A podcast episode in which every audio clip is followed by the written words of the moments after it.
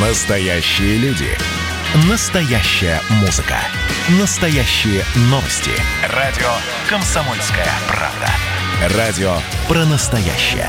97,2 FM. эм.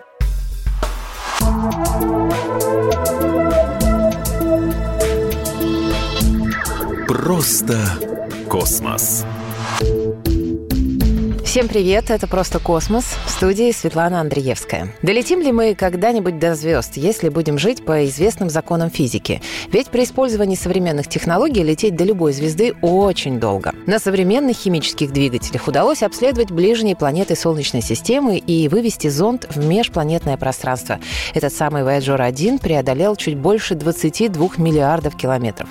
А это лишь 0,56% расстояния до ближайшей ближайшей известной нам звездной системы. Космос непостижимо огромен, и даже самые близкие к нам звезды находятся очень далеко. Но если мы все же решимся добраться к самой близкой из них, сколько времени займет подобное путешествие? Давайте посчитаем. Используя технологии, доступные нам сейчас, и используя гравитационную рогатку в виде Юпитера, мы могли бы, вероятно, достичь скорости около 350 тысяч километров в час. Космический аппарат Parker Solar, например, сумел разогнаться до скорости 343 тысячи километров в час. И сейчас сейчас он является рекордсменом по скорости, когда-либо достигнутой искусственным телом. Альфа Центавра находится на расстоянии около 4,3 световых лет от Земли. Это 40 триллионов километров. До такой скорости потребуется около 15 тысяч лет, чтобы достичь этой тройной звездной системы. Но есть ли другие технологии для межзвездных перелетов? Неужели наука топчется на месте? Наука на самом деле не спит. Она все время думает. Например, конструкторы ракет изучают возможность использования для космических полетов ионных двигателей. Упоминание об этой технологии часто встречается в произведениях научной фантастики, и на практике ее уже тоже применяли. Deep Space 1 – первый космический аппарат, использовавший ионный двигатель в качестве основной силовой установки. Вместо кучи огня, создаваемой обыкновенными ракетами, ионный двигатель излучает лишь жуткое голубое свечение. Это возникает тогда, когда электрически заряженные атомы ксенона выталкиваются из двигателя. Ксенон – это тот же газ, что применяется в лампах накаливания.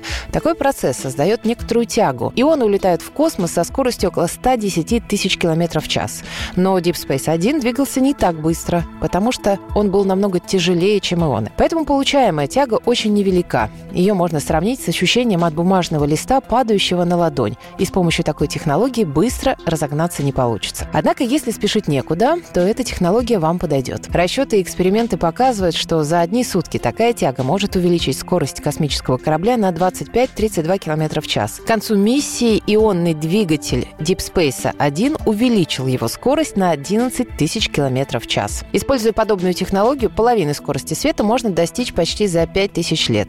Для путешествия к Альфе Центавра половину пути корабль будет разгоняться, а вторую половину замедляться.